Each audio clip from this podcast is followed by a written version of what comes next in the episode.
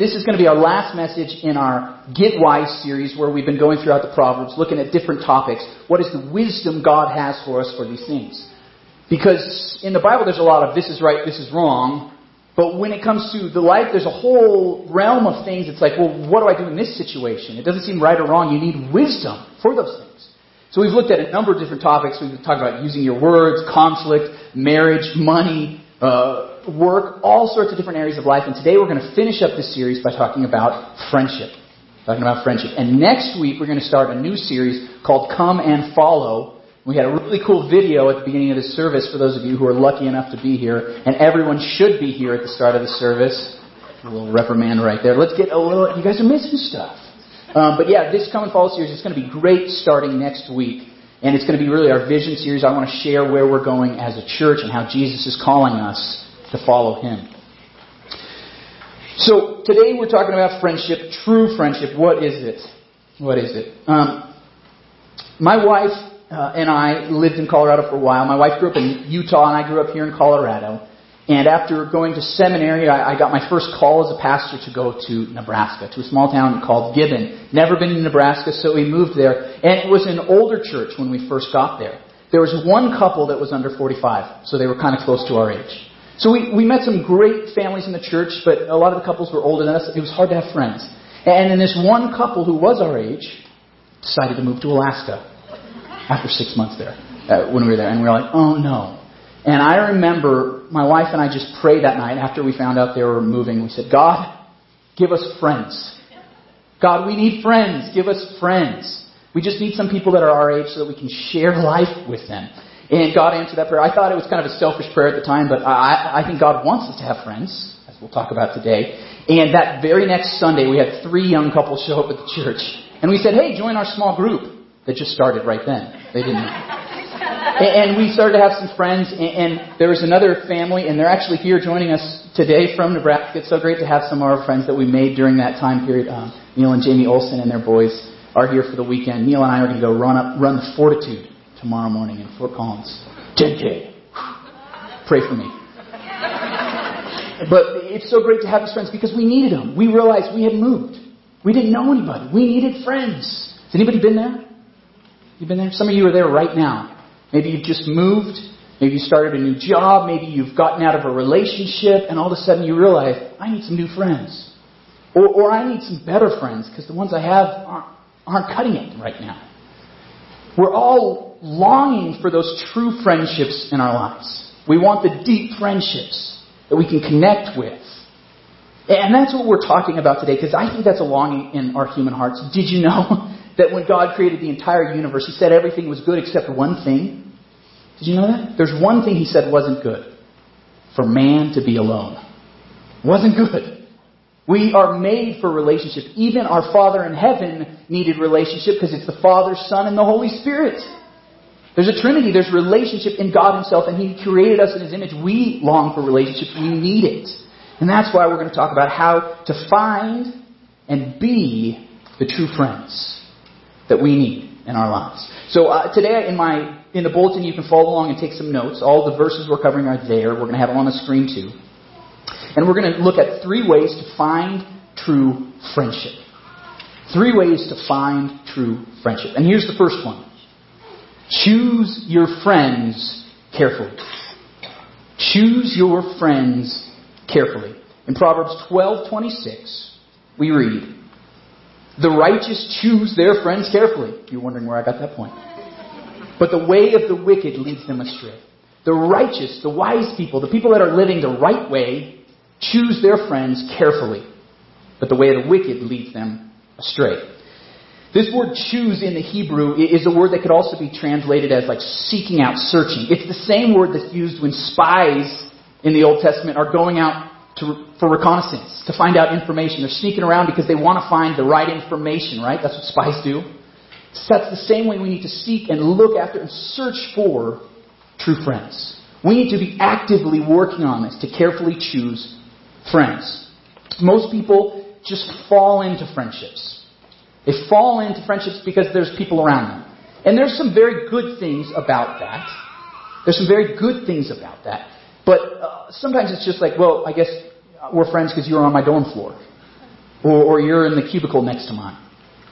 Or, or you have, you know, kids that are the same class as mine. We just fall into these friendships. And those can be good, those are organic relationships, but sometimes we get into these relationships with people that aren't true friends. Because we're not actively seeking out the true type of friends we need to be looking for. And we need to do that carefully. We need to do that carefully. We need to choose those people well. Throughout the Proverbs, there's a number of Proverbs that talk about type of friends you don't want. You don't want. So if you just fall into these relationships, it's going to hurt you. But for example, it says don't be friends with a hot-tempered person. Because if you're around someone who's angry all the time, you're going to become angrier. You know, they're always ranting about something. You're going to start ranting about that. You're going to pick up their language.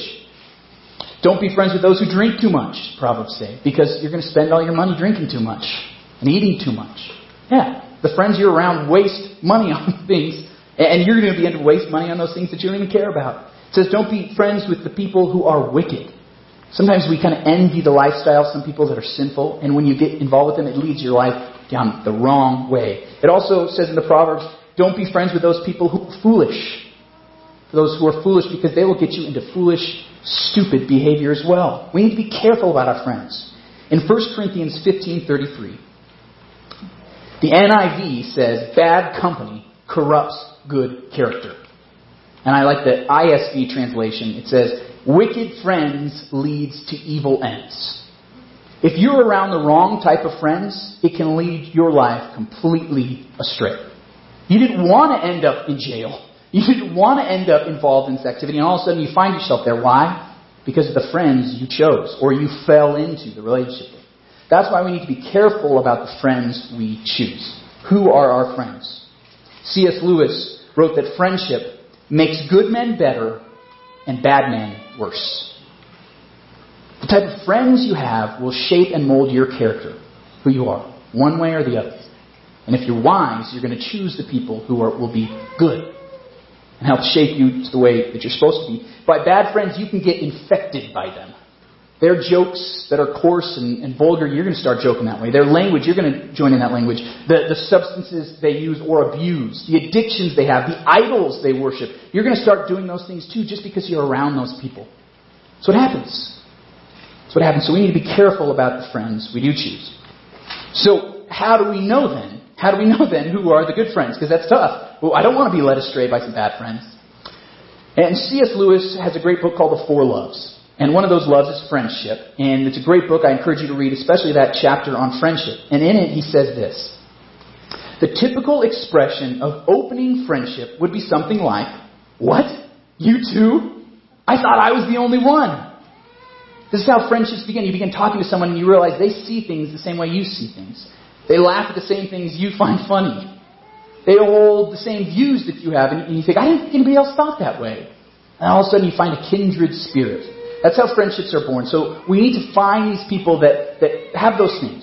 Sometimes it begins with, hey, we like sports, we like doing this activity together, and then you find there's something deeper that you agree about. That's what we need to look for in friendships. Search it out. Seek, seek it like a spy seeking information. And what's even more important, we need to have the deepest things in our lives that we share if you want true friendship. The deepest things. In Corinthians, of course, we're taught to not be unequally yoked. We talked about this in relationship to marriage a few weeks ago. But this applies just as much to friendships. If you want a true friendship, you've got to find someone who shares the same faith that you have, who has the deepest views and beliefs that you have, and you share together. Because then you're going to have a deeper, truer friendship. So, where should you find some friends that you share your faith with? Maybe at church. Okay? You guys have a community right around you. I, I know some of us is like, okay, I'm here, I'm learning, I'm worshiping, this is great, and then boom, you book it as soon as church is over. You been there? This is actually a great place to meet some true friends. You can begin to make those relationships. So stay after the service. Or, or if you can't, come early. Grab coffee and talk to someone you don't know. Find someone and say, hey, do we share something in common? And you know an even better way to make true friends? Join a community group. Yeah. Yeah, Bill was talking about our community groups. This is a great way because then you get to talk about those deep things. A lot of times you just talk about shallow things with people. Even at church, it's hard to get in those deep relationships. And you start coming to a community group and you're discussing more important things, the truths of faith, the things that are going on in your life, and you develop these true friends. So I challenge you to join a community group. Join a community group. This is the best way in our church to make those relationships. I encourage you to do that. You can sign up today. You can sign up next week. There's all sorts of different groups meeting all sorts of times and nights and mornings. So find one of those groups. And, and if you're thinking, well, Matt, I've tried a group and it didn't work for me, we'll try a different one. Not everyone is going to be a true friend. Not everyone is going to agree with you on everything. Maybe you need to just try a different group. Or if you're saying, Matt, I've tried those groups and it's not for me right now. It's not for me right now. That's not what I need in my life. Well, maybe someone else in the group needs you. Hmm.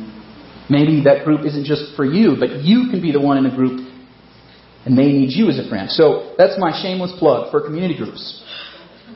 Shameless. Because the reality is the church is a perfect place to make true friends. In fact, did you see this uh, news story in the Denver Post earlier this year? There's an atheist group, an atheist group that wanted to start their own community that meets on Sunday mornings because they wanted the friends they had in church. Before that, this is true. Barb Sonwald, who is one of the founding members of this secular atheist group that meets in Denver, said this. There was a small group of us looking for the type of community that a church provides. Churches are great places to find friends, to find comfort during difficult times, and to meet others. This is an atheist, remember? But none of us were religious, so we didn't want to go to a church. Well, guess what? You're here at church. So you don't need to join the atheist group. You're here, make some friends in this church. Make some deep relationships. If you meet someone that you think, maybe we could be friends, take them out to coffee, go on a walk. You can date them a little bit like that. Friend dates. I don't know which, there's got to be a better name than that. Okay, but just hang out with them. Okay, say, hey, after church, let's get lunch together. Well, let come over to my place. We're going to watch the game. Okay, this is a great way to develop relationships. So the first point is choose your friends carefully. Don't just fall into relationships. If you want true friends, you're going to have to actively seek out true friends. The second thing, once you find these relationships, you're going to begin to realize that they're shaping you then, not for the worse, but for the better. They're going to help you develop your character and become the person you're supposed to be. And our second point, therefore, is sharpen and be sharpened by your friends. Sharpen and be sharpened by your friends. Proverbs 27 17 says, As iron sharpens iron, so one person sharpens another. So one person sharpens another. Now, I, I, I couldn't find any iron, but uh, Randy was kind enough, Randy Wyndham was kind enough to let me uh, borrow this so I could sharpen a blade for you. If you've ever sharpened a blade, oh, you gotta be careful with this. Um, you know that it, it's kind of rough on the blade, isn't it? You can hear that as, as pieces of the metal are, are getting roughed off. That's what true friendships are supposed to do. You're supposed to sharpen each other. Okay? Some people are scared now. This is what we're supposed to do in our community groups, in our friendships. We're supposed to sharpen and be sharpened by one another. I say that because in the ancient world, they used iron in particular. They didn't have steel developed yet. That technology hadn't been discovered. But they used iron because iron was the best metal to keep a point.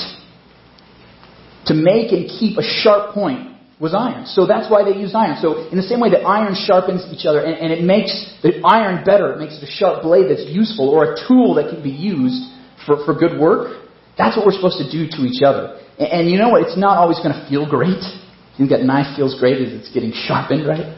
But that's what you're supposed to do as you sharpen and make each other better. Howard Hendricks said that, he said, Show me a man's closest companions, and I can make a fairly accurate guess as to what sort of man he is, as well as what sort of man he is likely to become.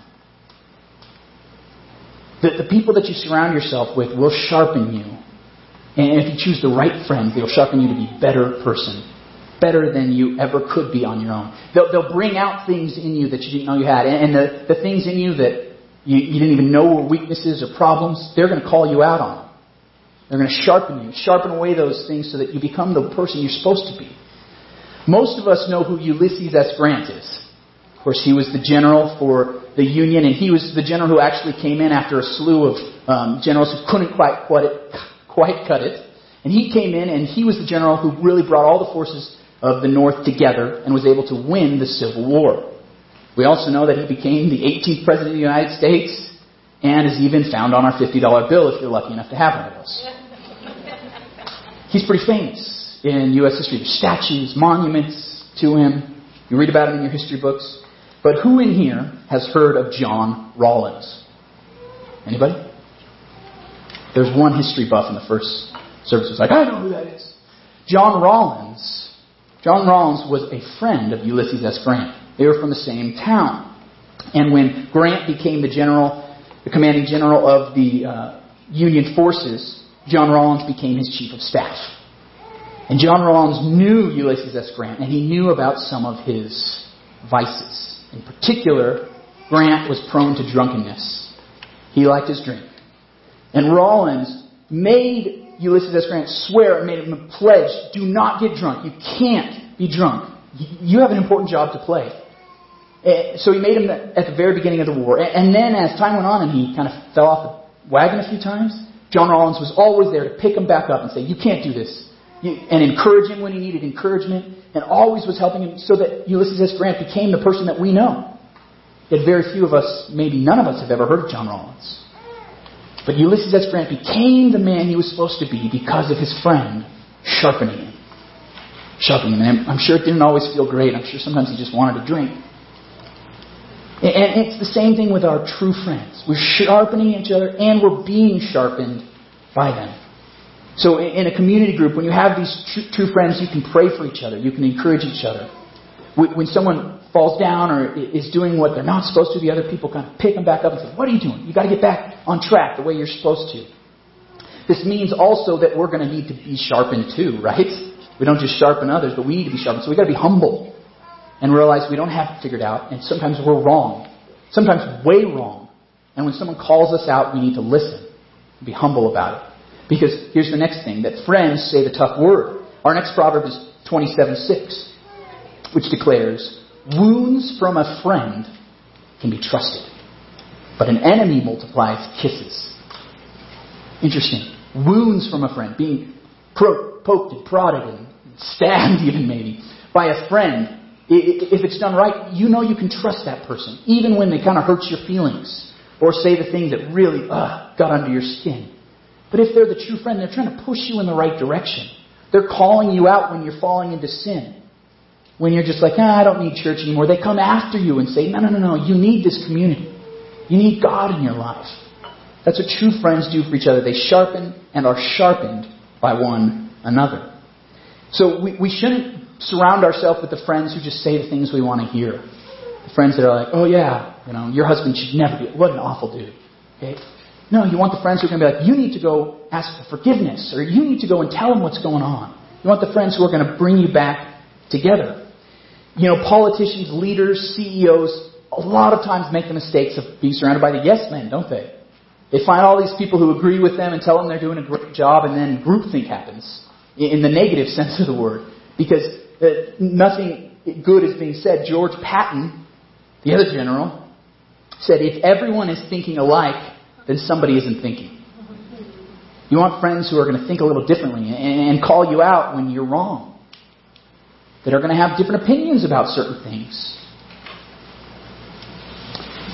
The reality is that you need to have a friend that cares about you. And we need to be the friends that care about each other. And that's our third point now. Be there for your friends at all times. Be there for your friends at all times. This is what a true friend does. Proverbs 17:17 says, "A friend loves at all times, and a brother is born for a time of adversity." A friend loves at all times, and that friend can, can move uh, into the point where they're even closer than a brother or sister. They're like family, they're like blood because they're so close and there for you in adversity at all times. I think one of the best illustrations of this type of true friendship comes from The Lord of the Rings. The Lord of the Rings. And the hobbits are, are such good friends.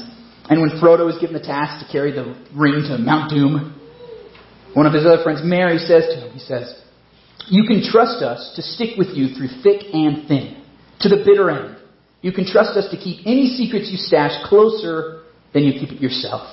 You cannot trust us to let you face trouble alone and go off without a word. We are your friends, Frodo. I don't care what you're doing. We're going to be there through thick and thin. At all times, a friend is there for each other. And it says at all times, beginning of 1717, at all times. And I say that because you need to be there for your friends in good times and in bad. And sometimes it's the good times that are hardest to be by your friends because maybe something isn't going good in your life. Things aren't going the way you thought they should be going. That person has the career you wanted, or the spouse, or the kids that you wanted, or the thing happening. And it's hard, but Romans 12:15 tells us, "Rejoice with those who rejoice, weep with those who weep." We need to do both things for our friends. We need to rejoice when they're joys in their life, even when it's hard. So instead of that spirit of jealousy that we can have when the other person has what we want, we need to change that and say, their success is my success. Their joy is my joy. And that's a hard thing to do sometimes. But we need to celebrate the other friends in our life. That's what a good friend does at all times. But it's also on the other thing. It says, weep with those who weep. Even if things are going well in your life, if your friend is struggling, going through hardship, lost someone they care about, you need to be there. You, you saw Ariel up here today, and her heart is broken over what's going on in Houston. Those of you who maybe aren't from Houston or you're, you know, you're far removed from it, you don't feel what she feels. But we need to weep with her as a friend. And we need to say, what's on your heart is going to be on my heart. We need to develop that spirit of empathy for each other. Develop that spirit of empathy. When they lose someone important in their life, you're there at the funeral. You're sending cards. And when everybody else forgets about it six months later, you're there again because they're still feeling the hurt. You know, I, I encourage you to use your smartphones because it's hard for us to remember somebody else's misfortune six months later. But you can use a smartphone and say, hey Siri, remind me in six months to call that friend. To be there for them and do something special. Take them out to Starbucks. That's a great way that you can be that true friend at all times for someone else who needs it. You can weep with those who weep. Proverbs 18:24 says that one who has unreliable friends soon comes to ruin. But there is a friend who sticks closer than a brother. We want that true friend, the, the brother. Or, or else our lives will come to ruin. We need friendships in our lives. We need people around us who will help us. And, and these brothers, these sisters that are close friends, they're hard to find. They're hard to develop. It takes years. You won't have very many of them. They're rare. But when you find them, be there for all times for that person. In California, there's a national monument, the Muir Woods. Some of you have been there. It's this big stand of sequoia trees. Sequoia trees. And, and a lot of them are over 250 feet tall. And many of them have been around for almost 1,500 years. Incredible that they've been able to withstand the wind, they've been able to withstand all the forces of nature and still stand for 1500 years. So what's the secret? What's the secret to these trees? A lot of people would just assume that they must have really deep roots to go down deep into the earth. But they don't. Their roots only go about four feet into the earth. Very shallow for trees of this size. So what's the secret? Well, you'll never find one sequoia by itself. They're always in groves. They grow together and their roots become entangled with the roots of other trees to form a network and hold each other. And then the trees form a, barrier to the wind and the forces and the elements of the world. These trees stick together, and that's how they're able to withstand the test of time. We need friends like those sequoia trees to be with us, those true friends that are there through all times, through thick and thin. That's what we need if we want to make it through life.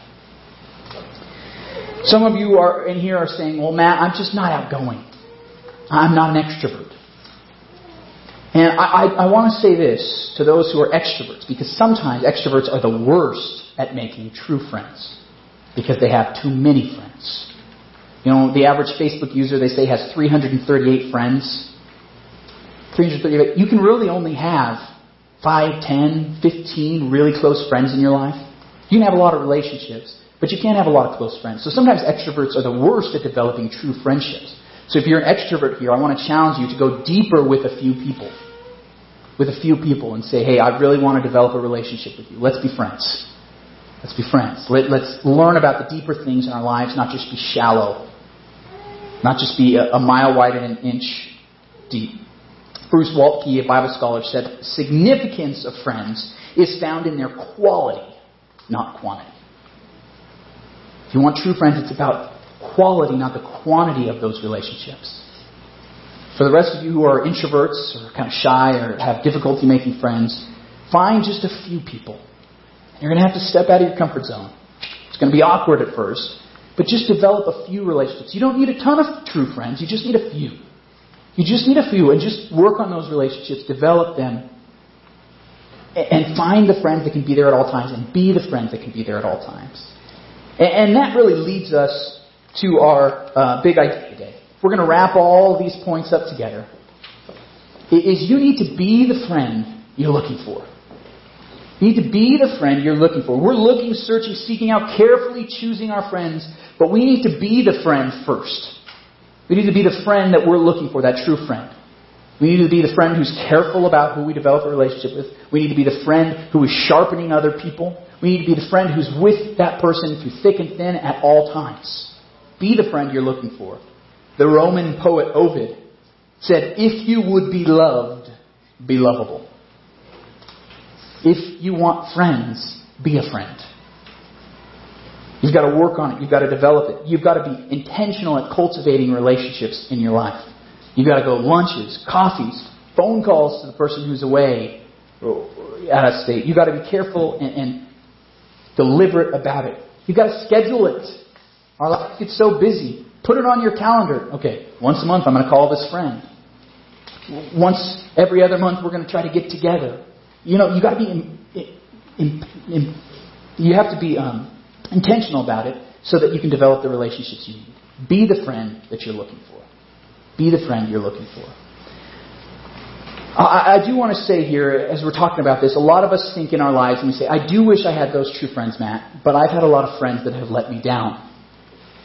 I've had friends that weren't there for me at all times. Or maybe I haven't been that friend to someone else. I've had friends maybe that abandoned me and even betrayed me. Have you been there? We're all looking for those true friends, and that's going to happen in life. And that's why we first need to be the true friend. And the reality is, is that we shouldn't expect to have perfect true friends all the time. We, we seek after it. We want to develop it. But even our Lord, Jesus Christ, had some tough friendships. Because he developed friendships. Over, over three years span, he developed these close relationships with 12 guys. They were his buddies. He, he did all sorts of things with them. And three in particular, Peter, James, and John, he spent some of the most important, significant moments in his life with them. He shared everything with these guys. And yet, at his worst moment, they ditched him. They ditched him. He was praying in the garden, crying at his worst, lowest moment. And his friends couldn't even stay awake to pray with him. They fell asleep. And then it was one of those 12 friends, Judas, who betrayed him with a kiss. And when Jesus was arrested and put on trial, none of his friends were there. In fact, Peter denied him three times. Maybe Jesus' best friend denied him without even knowing him. Jesus was betrayed and rejected. And then, when they took, put a cross on him to execute him, to carry it to the hill of Golgotha, they couldn't even find anyone to help him carry the cross. They had to enlist some man to join in. No one was there for Jesus. And then, as he was hanging on the cross, he said, My God, my God, why have you forsaken me? He even felt a disconnection from his Father in heaven that moment. But on the cross, Jesus was rejected so that we could be accepted. He was forsaken so that we could be brought back to the Father. He had all his relationships abandoned him so that we could have a new relationship with our Father in heaven and with Jesus himself, who says, I will never leave you nor forsake you. Jesus said, before he died, greater love has no one than this, than to lay down one's life for one's friends. And that's what Jesus did for his friends and for us. He gave everything for his friends even when they rejected him. And he said this in John 15 15.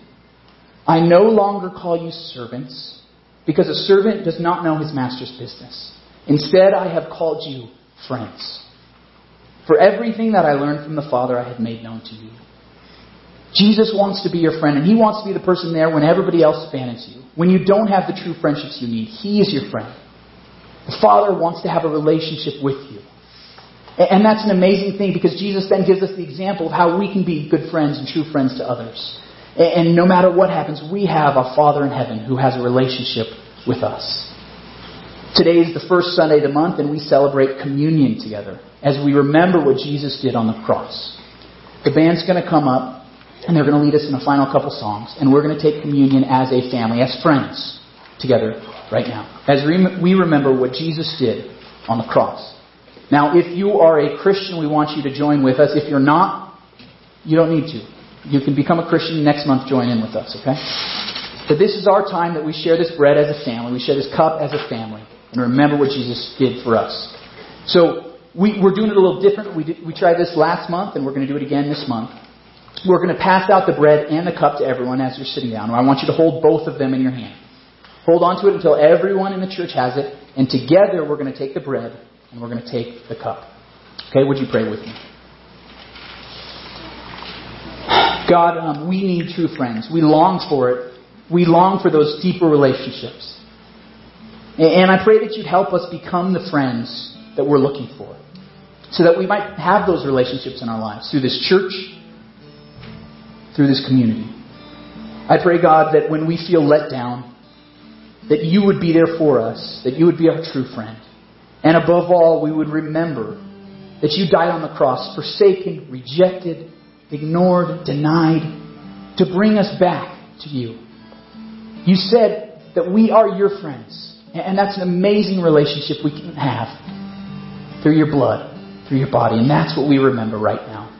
So, Jesus, help us be the true friends to others and to find those true friends in our lives. In Jesus' name we pray. Amen.